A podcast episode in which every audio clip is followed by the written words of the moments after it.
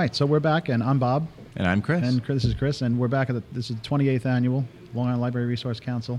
Libraries in the Future. Libraries in the Future, got Yep. it. And we're here with everybody, really. This is a celebrity in library land, Lee This- Rainie. yes, Lee Rainie. Pew Research Group, is that right?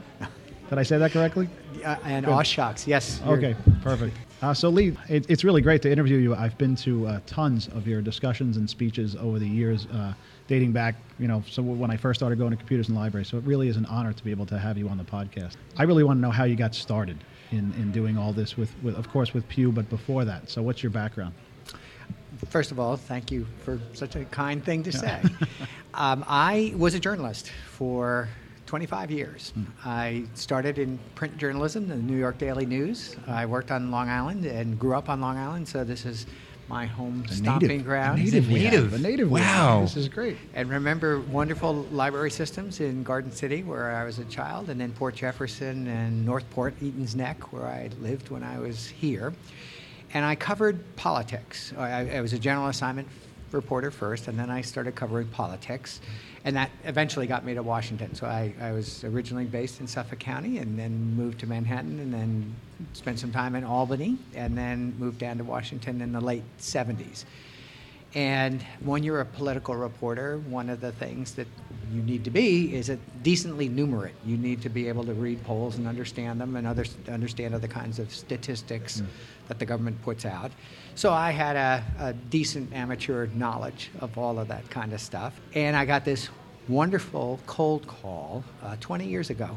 The Pew, Re- the Pew Charitable Trust, which is a big American philanthropy, big foundation. It's, uh, it's a, the family name. The Pew family created it after um, the uh, the founder of, of the family or the, the patron of the family built up a large oil fortune. It's a Sunoco oil fortune. Anyway, they created a big charity, and uh, it in the uh, 80s and 90s became a much more public actor in the world. And so they were creating research initiatives around sort of big and usually less uh, well attended to phenomenon. And so uh, 20 years ago, I got this call from a program officer at Pew saying, We think the internet's going to amount to something. Uh, Go figure. and uh, the, to the degree that anybody's talking about it, there are these really interesting sort of theological discussions about it. It's good, it's bad, it hurts, it's antisocial, it's pro-social, but nobody has data about um, how, how it's being used. We're thinking about creating a center. Would you be interested in running it? And I said, heck yeah. Wow. Um, and I didn't. I wasn't a technologist. I um, had overseen the building of a website, which made me one of about a billion other people uh, in 1999. Uh, but so, they just offered this amazing thing, and um, and I took it. And there were other uh, organizations looking at similar things at that time. It was it was a go-go time. The economy was doing well. There was uh, corporate money and other philan- philanthropic money and in institutes and individual scholars. Um, but the dot-com bubble burst in 2001 and, and 2002, and, and so a lot of that other activity um, couldn't be sustained. But the Pew family and the Pew uh, charitable trusts uh, kept an interest in this. So we woke up one morning in about 2003 or 4, and, and in, by no cleverness of my own and no wisdom really on anybody's part, we became kind of the de facto Census Bureau, mm-hmm.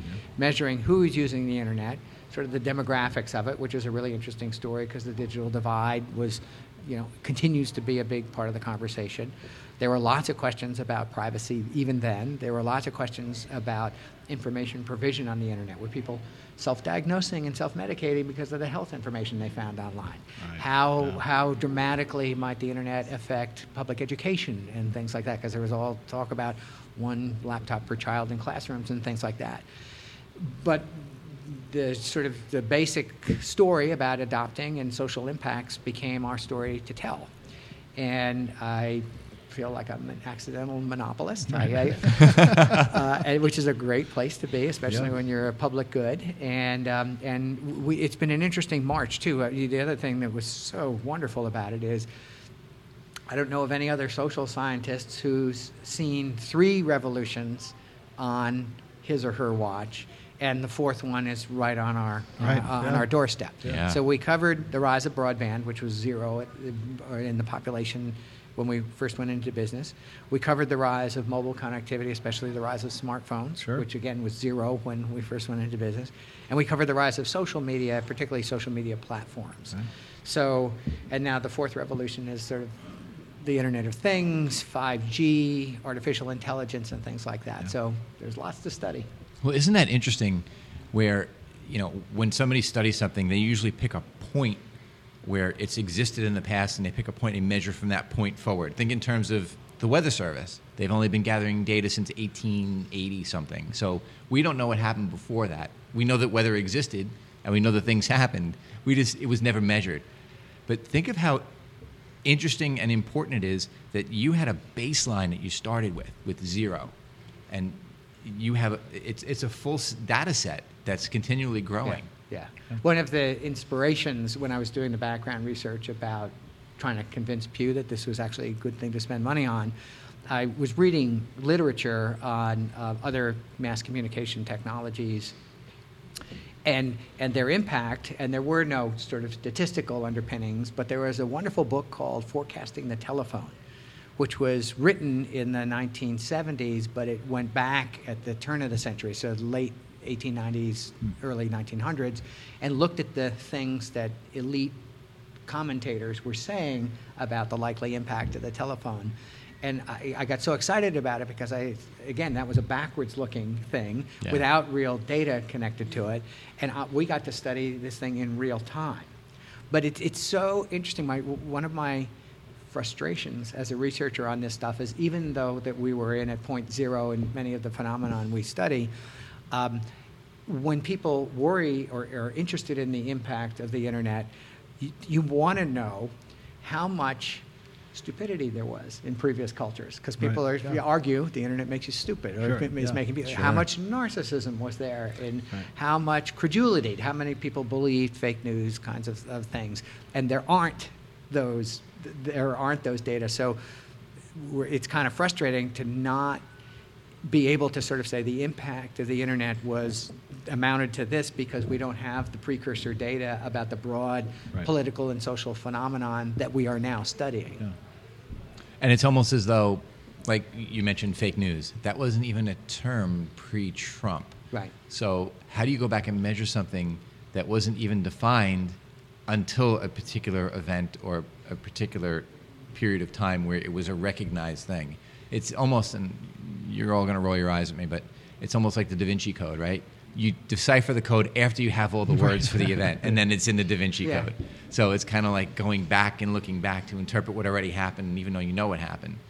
So it's interesting that can you even backtrack to see what talk about fake news going backwards? I mean, you could talk about mm, was Yellow info- journalism. There you go. Yeah. Yeah. So the actually the Rand Corporation has a team of researchers doing projects that are related to this, and they've generated some fabulous work. So they, they they don't tell you net with a precise data point how much. Um, Impact. fake news there was, but they but they can talk about the broad phenomenon emerging in the penny press and the yellow press, and then how the culture fights back. You know, the the cultural response to the, the waves of fake news that came out of yellow journalism was investigative journalism. That's how you get Ida Tarbell. Because there was such contention over what was true and what was not, and whether self-interested information was being promoted over, you know, real facts and things like that. And so they're, they're beginning to construct a really interesting portrait, again, not necessarily with deep, deep data, but they have now gone back and looked at the shifting tone of media and other discourse in the culture as the internet was arising. So there's more opinion now, just generally in the ecosystem, than there used to be, opinion and commentary. There is more uh, sort of personalized language rather than, you know, the standard media format was to be sort of disinterested and to have an arm's length relationship with data. Now there's a lot more personal commentary. So th- it's an interesting reconstruction of the past uh, that, that's going on now. But you also have to remember, too, in defense of all of us, you don't start addressing problems till you see them.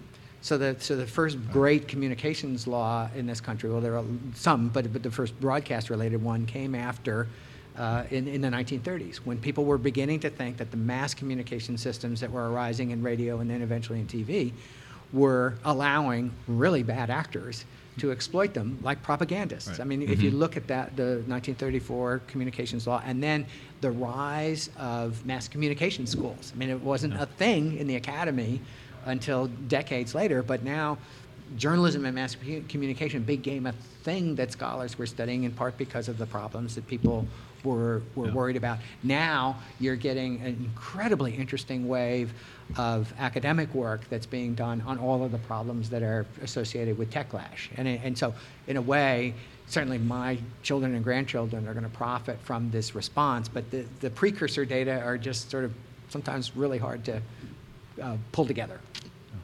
That is crazy. It's interesting to, to think about how long A has to exist before B, the rise, right, of the response to A comes, Yeah. right? So it, it's that's the, the fear that I guess I, I look at is, is how long does A have to go before people rise up and say we need a B, right? It's, it's usually a minimum of a generation. and that's scary uh, because if you're in that generation, If you look right? at the Yeah. deployment of technologies, that's when the first sort of concern about electricity began to arise. Uh, Well, there were some concerns in the very early days about its safety and things.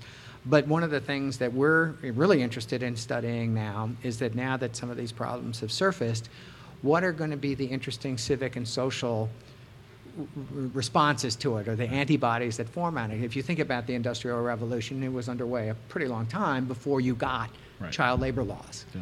And Right. before you got environmental protection laws. You kind of needed that discarded Yeah. stuff to happen and exist in order to correct it because it wasn't Yeah, right. yeah, hmm. yeah, and, and monopoly power and things like that. So n- hmm. we're just now in that transitional moment where the first wave of enthusiasm and the first wave of concern has emerged, Right. and there's lots more discussion now in the policy arena about how to address it. But it's, it's always been true throughout history. The technology gets developed first, it deploys in society. People don't quite understand where things are going, in part because people themselves Are learning changed- too, right? uh, Exactly, Learning yeah, too and yeah. adapting the technology to their purposes. Remember, Edison. how are they going to use it? right? Edison Exactly. invented, or was part of the telephone conversation, thinking that the telephone was going to be awesome for just for sending concerts to people through their phones. Yeah. And, and the first wave of commentary about the likely impact of the telephone was there's just going to be this idle chit chat and gossip, and it's just going to be Nobody's gonna leave their homes. Yeah, Right. yeah, Yeah. yeah, yeah, Yeah. yeah.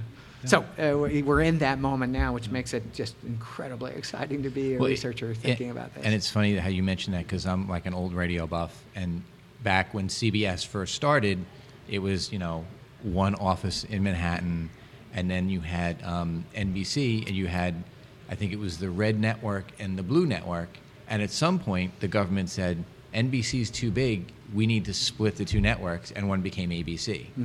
So again, talking in terms of you don't know until you know.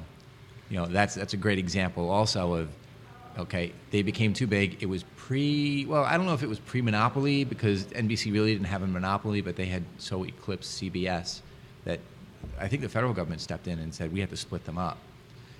So it's that same that same kind of taste and texture. Which, which speaks to the two phenomenon that are really challenging to think about now. So, a big question in the policy community is what of the existing traditional stuff in law and in regulation perfectly well applies in the internet age? I mean, libel laws, pretty darn good, tons of legal case law on it. We know what libel looks like and feels like, and same thing with defamation.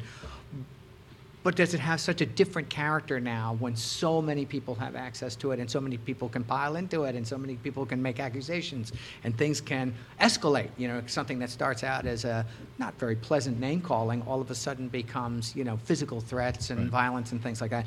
So the question is are we in a moment where how much of the traditional stuff still serves us well? and how much of it needs to be adjusted to the new realities. And a, lot of the policy um, conversation is around that. The second related thing is that all of us are guilty of thinking that the moment that we live in is year zero. And We start now. Yeah, Yeah, yeah. yeah, yeah. And so there, there's just this sense that the internet has so different in so many ways, and we've never had to wrestle with these issues before, and we've never had these experiences before. When in fact, you know, um, people have always been, had some level of social panic about any new technology. You know, it's going to hurt kids, it's going to hurt communities, it's going to destroy Right, right, the, yeah, the, yeah. the tranquility of nature or whatever. And so there's this, there's also this sense that we've never been through this as, as a species before, when in fact it, there, there are clear Right, it's happened, yeah. analogs in the past that we probably ought to learn Right, from. in every generation, we've panicked Yeah. about something or Yeah. other, right? Sure. In First some- in radio, way or another, right? television, Yeah. the telephone. Yeah. Yeah, Comic books. everything, There was yeah. a stupendous uh, cultural panic about Video games. about- Video games were were huge. Yeah. Yeah, Yeah. that continues And on still, to today. and- yeah, and and- still, Yeah. yeah. online gaming. Yeah. So let's transition to talking about Pew Research in the context of libraries. I, for being in the profession, I always find it fascinating that Pew Research takes the time to analyze what's happening with libraries, what's the, the, the big data of libraries, and what's nice, I mean, and maybe we're kind of being biased, but it's nice that we get that information about the value of libraries because it's something that we're always pushing in library land is pushing the value of a library and how libraries are underutilized. And, and in fact based upon the last few years of research the millennials are coming in and the gen xers are coming in. So everybody thinks oh it's just the old people sitting in the corner taking out the latest you know Danielle Steel book mm-hmm. when in fact it's not. So can you expand on Sure. that a little bit? Well, one of the early mistakes I made as a, as a, as a grant proposer to Pew was that I, I, I wrote a grant proposal, one chunk of which was the um, stakeholders for this kind of information. And I, I had to make an argument and persuade them that there were people who would be interested in basic inter, inter, excuse me, internet statistics and then sort of questions about social and political and economic impact. And I didn't use the word library or librarians in that first pitch. But the minute that the first um, publication that we issued was in May of 2000. And it was a broad look at the internet and its role in people's social lives. And the minute that thing was published online, the library community knew how relevant it was to the work of librarians and the pass around. I mean, librarians are, are crazy connected evangelists for stuff like that. and so, and so the learning, the, the learning sort of, you could watch it catch fire in the viral way that lots of things do now. And so even before we began to do dedicated library work, the library community was sort of tuned into what we were doing and very nice about it. In part because of that, the Gates Foundation then uh, was in the midst of its transition from underwriting a lot of hardware and software purchases in public libraries and thinking that its most useful contribution to the library world would be data like ours so that librarians could figure out where they stood in the world, maybe use it for their own strategic planning purposes, and certainly if it came out well, uh, use it for marketing purposes. So we got two Gates grants, and the, and the Pew Charitable Trust was incredibly supportive of this. So for six years, we did very dedicated library-focused work with this wonderful uh, set of grants from from Gates. And it and it, and it it was so interesting as a researcher to do it because not only were we sort of in in the same community as the library community, but librarians are in, in many ways on the front line of the changes that everybody else is going through. Um, and, and librarians and journalists have, have seen, and musicians in an interesting way, have, were the first uh, to see the disruptions that were going to occur in their lives. And so studying how librarians think about this and think about the institutional implications of this and think literally about do we buy a printed book or do we buy an ebook? And where, what do we do with the stacks in our, in our how, much, how do we think about reconfiguring our space to be much more inviting for community activities and programming and things like that? So it was a really interesting bird's eye view on um, communities in the midst of dramatic change, and all of the things surrounding it were changing as well. So library schools have reinvented themselves to be something way different from the way they were when they were teaching people, uh, you know, a generation or two ago. Um, and and librarians have been in the thick now of interesting conversations, literally about how to reinvent the university, because the business model of universities now is is much uh, under siege by a digital phenomenon as the library and journalism and music worlds were not long ago. Well, you know, it's interesting you, met, you mentioned universities because one of the measures of whether or not you were going to go to that university was based upon the collection in the library. How how central was the library to the university? Mm-hmm. How what how many holdings did they have? What access did you have to to the materials? And we're talking about tangible physical materials. And now it, it also applies now to, to public libraries too. It's not about the tangible materials anymore because it's not about the physical tangible anymore. It's about the the data and about the subscriptions to e-publications. So the way that you measure the success of a library has really turned upside down.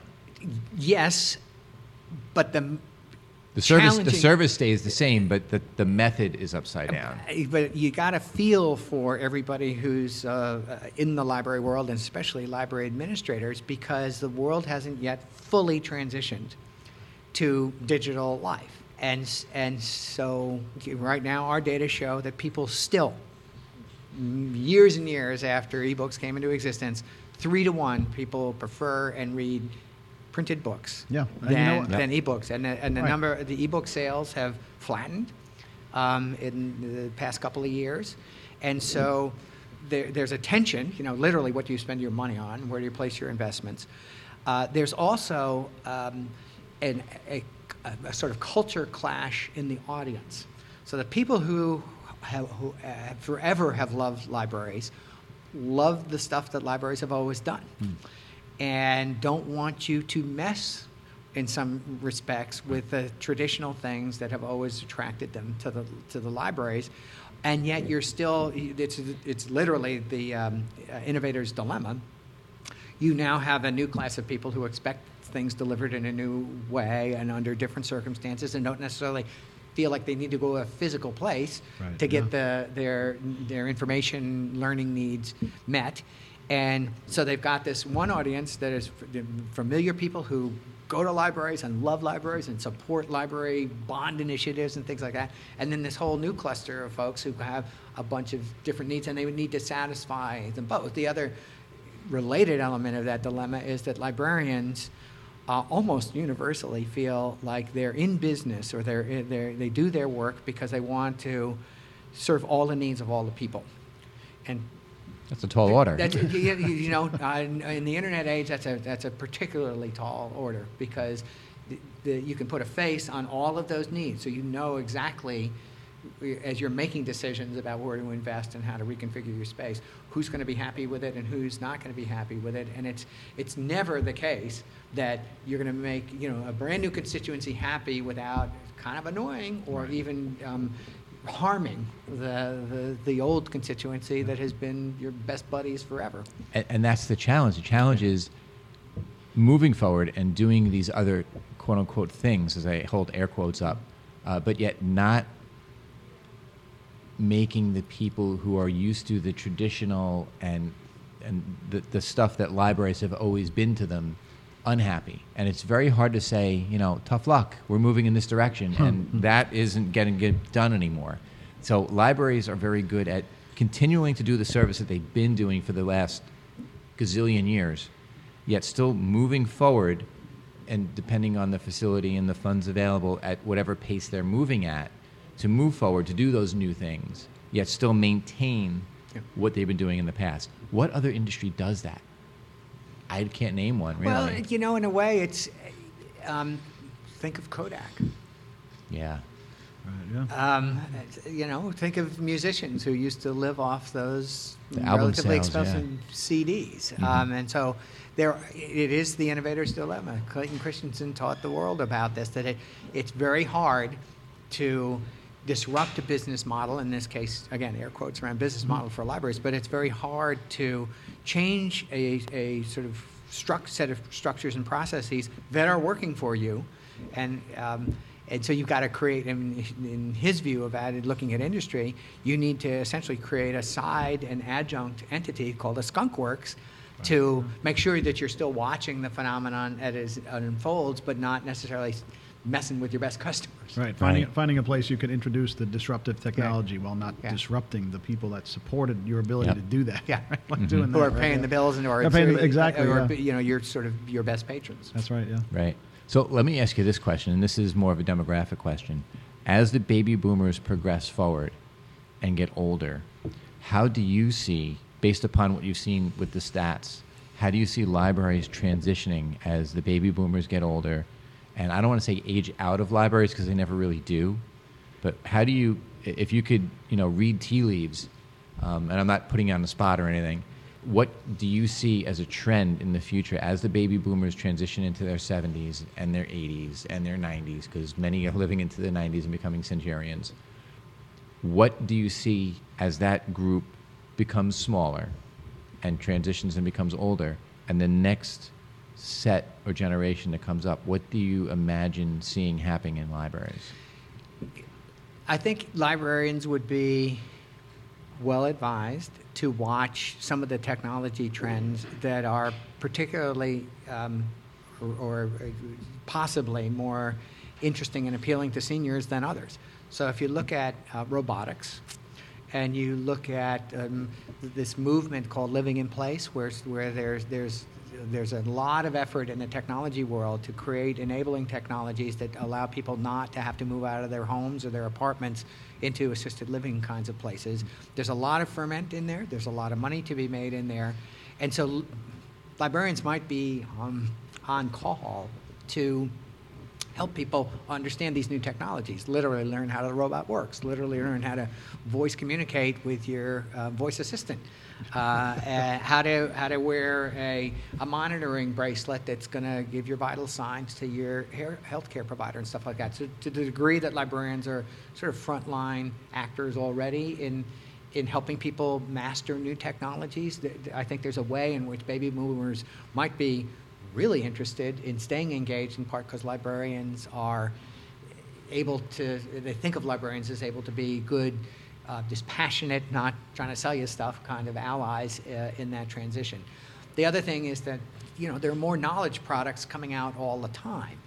And uh, algorithms, artificial intelligence, uh, machine learning, all that kind of stuff to the degree that seniors are engaged, and seniors, you know, up to that point in their life were the best educated generation ever. Now it's it's going to pass along, but they um, they will. Li- I can see them being really interested in the new set of literacies and mastery around that kind of stuff that um, that, that would keep them engaged with libraries to the degree that libraries become tra- translators or enablers of, of folks to understand the new world. That being said, you know, the, the implication of your question is true. The, the, the sort of demographic bulge, particularly for millennials, but now we're, we've, you know, the Gen Z folks, they're younger siblings who are now in college. You know, so millennials have, have stopped being born. They stopped being born, in our estimation at Pew, we said uh, January 1, 1997 was the first day that a Gen Zer was born.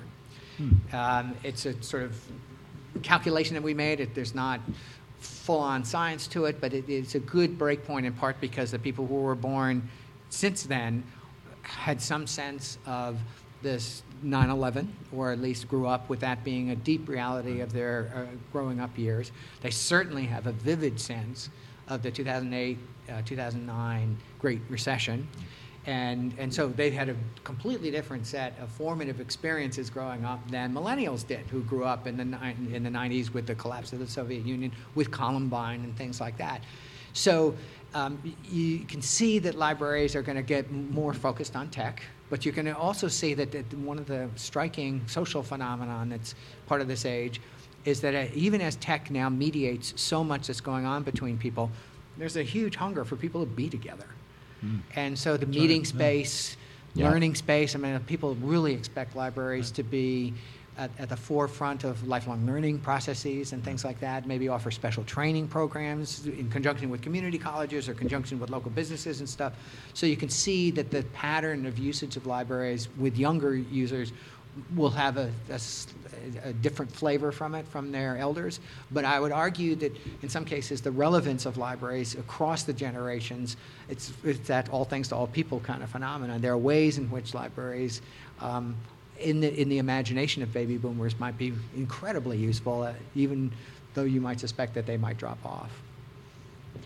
You know, and one thing that, that libraries, and this is this is the great challenge. So now moving past the baby boomers, talking about the people in their 20s, the people in their 30s, the people that drop off after being a teen. You know, they go, they they're in the teen space, and now they've transitioned out, and now in libraries, and this is I'm making a broad generalization. Libraryland, don't shoot me and kill me. Too You late. know, they're well, it's happened They'll before. judge you on your way. Exactly. So they age out of teens. Now they're not allowed to go into teens anymore, and there's this void. And what happens? Yeah, college comes, and getting married comes. Maybe having having children, having Having a a house, career. yeah. Right. So it kind of peop- it. There isn't anything that has that, that gravitational pull to keep them there once they go 18, 19, 20. So the trick for libraries now is how to attract those people to keep them once they transition, transition out of teens and into adults. Uh, they're not really adults yet, but they're age-wise they're adults. So what we've done over at my library is we've designed programming that starts in children's, transitions them to the next level in teens, and then they transition. So this is all makerspace stuff, that- where they then transition to well, now there is that place once they age out of teens, they can come to the makerspace, they can come to the collaborative area that we have. They, there's a place for them. So not having that that place marker for them once they age out of teen, I think is where libraries need to start focusing to say, well, here is the next step. And it's, it's more than just programming. You have to have a space because everything is space defined now, especially in public libraries. So the makerspace, what we're seeing is they're coming out of learning what they've learned with 3D printing and robotics and all this other stuff. They then come, oh, well, now I can go to the adult makerspace and now I can continue this process and continue doing these, these cool things. And we're seeing a transition getting the 20 something year old males in the space. So I can't say it's a glowing success. It's not a blueprint, but it's it's just a tool to keep the people coming in and doing different things. And then if they decide to take a book out or a DVD or something else too, that's just the cherry on top. That's the whipped cream. Mm-hmm. So I'm thinking in terms of wanting to attract those people. You can't. I don't think you can just do it with classes. You have to do it with a space because the that generation is very i need a space i need a place to go it, it, it's not as though like i'm probably dating myself now. You just went and you kind of made your own way you know? Like when you're a kid you build your own fort. You don't go to the store and, and, and buy the fort and then build it. You went and you uh, statute of limitations is up so i could say i went to the back of the store and stole the pallets and made my own fort and made your own space. I don't think that, that gen z or, or the millennials really have that concept. So having a space that's predefined that they can now go to in the library helps them to stay and retain coming in. That makes a lot of sense. Uh, the researcher in me is constantly trying to figure out. Um, There's a psyche, w- right? Well, it, it just is the social science of it is some things change with people as they go through life events. And it's a constant story, whether you're a silent generation or a war generation person or you're a millennial now. When you get married, your life gets, is different. when you have a child, your life gets different. When you settle down and get a mortgage, your life is different. And so the patterns of how people evolve are sometimes set by their own life course. And, and, and you know, you know the benchmarks of it. The other element of that is there are some things where different generations have such different experiences that the cohort is, is the moving part that the baby boomers do have different experiences because they grew up on TV and radio and rock and roll and as opposed to the the gen the millennials and Gen Zers now. So there's always a tension between life events and sort of is this the nature of the cohort that's that's going through it. I would argue that you, that that makes sense with the maker spaces and, and, and its appeal. What, what I would imagine that you'd see, and certainly our data support it, is when people start getting married and start having babies, they will come back for the same reading programs that they, as kids, Yep. enjoyed. Mhm. So there are ways in which the life course story also kind of is your friend. Um, and, and again, th- but the cohort story is interesting because millennials are, are a better educated generation, and certainly it looks like Gen Z is going to be a better educated generation. And our data are so clear on this. The higher your level of education, the more affectionate you are about the library. Sure. The more supportive you are, the more you go to it, uh, the more that you use the website. Sort of every metric of engagement is higher if you've got a college or graduate degree than if you don't. So I guess I'm doing something right. Yeah, it sounds Maybe. like it. Absolutely. Yeah. Data and time will tell. Yes, exactly. Well, that's that's the whole thing. You got to brew the tea before you can drink the tea, right?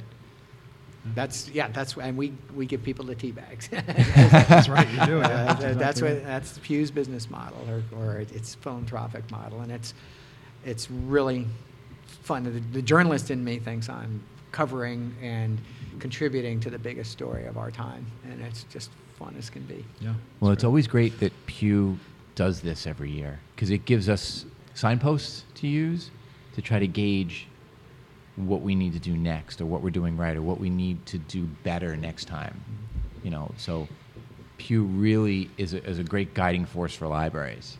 And it really does help out just giving us the data and being able to interpret the data. What I like is being able to look at the raw numbers and do an interpretation that may be a little bit different than that narrative based upon what we feel that our population would benefit from. So it's not just the narrative that you give, you also give the raw data, which is really important to libraries. It's one of the reasons that we hope people trust us is that we share all of our data. It's a public good, you know, philanthropy is supporting it, so there's no sort of downside to that. And we want people to use our data pr- precisely for the reasons that you describe. We have our own stories to tell off it, and we tend to think at scale, so we're much more inclined to take national telephone Right, and, yeah. and web surveys and tell national stories. But there's a local angle to it, and we cut the data in certain ways to identify age groups and generation groups and things like that. There's no reason why people shouldn't be able to cut it by the age uh, categories and the uh, racial and ethnic group, you know, differentiators that, that, that they want. And so it's, you know, one of the nice, wonderful ways that allows me to sleep well every night is that we're giving it away and people can call us on it. It's, you know, fa- people can fact check and uh, fact check us, us ourselves and, and use the data as they see fit. Excellent. Well, we want to thank you for coming and taking the time. Um, this has been an amazing discussion, and we're so incredibly excited to have had you on the podcast. Yeah, it's really. So thank you so much for coming in and taking the time. My pleasure.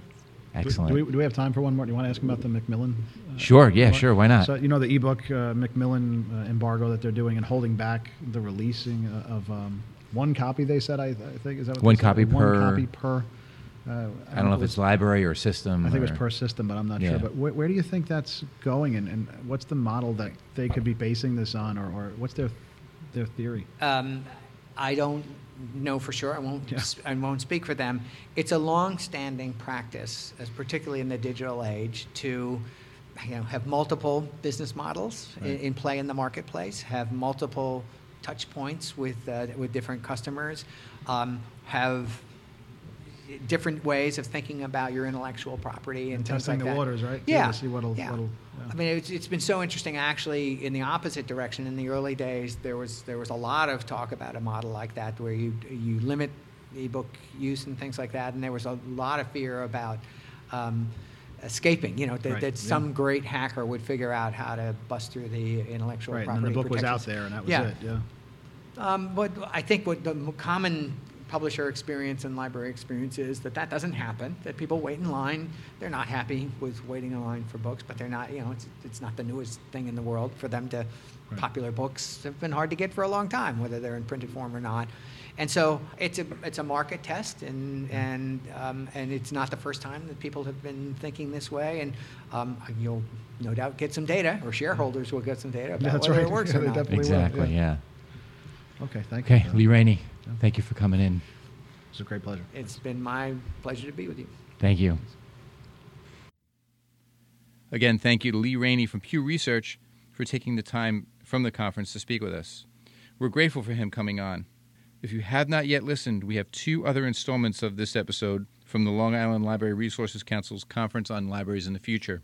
Segment one is with James Vorbach, the Director of Library and Information Studies at St. John's University, and Edward Tenner from the Smithsonian and Rutgers University. And segment three is a great conversation with Christopher Jelly, the head of technology at the North Merrick Public Library here on Long Island.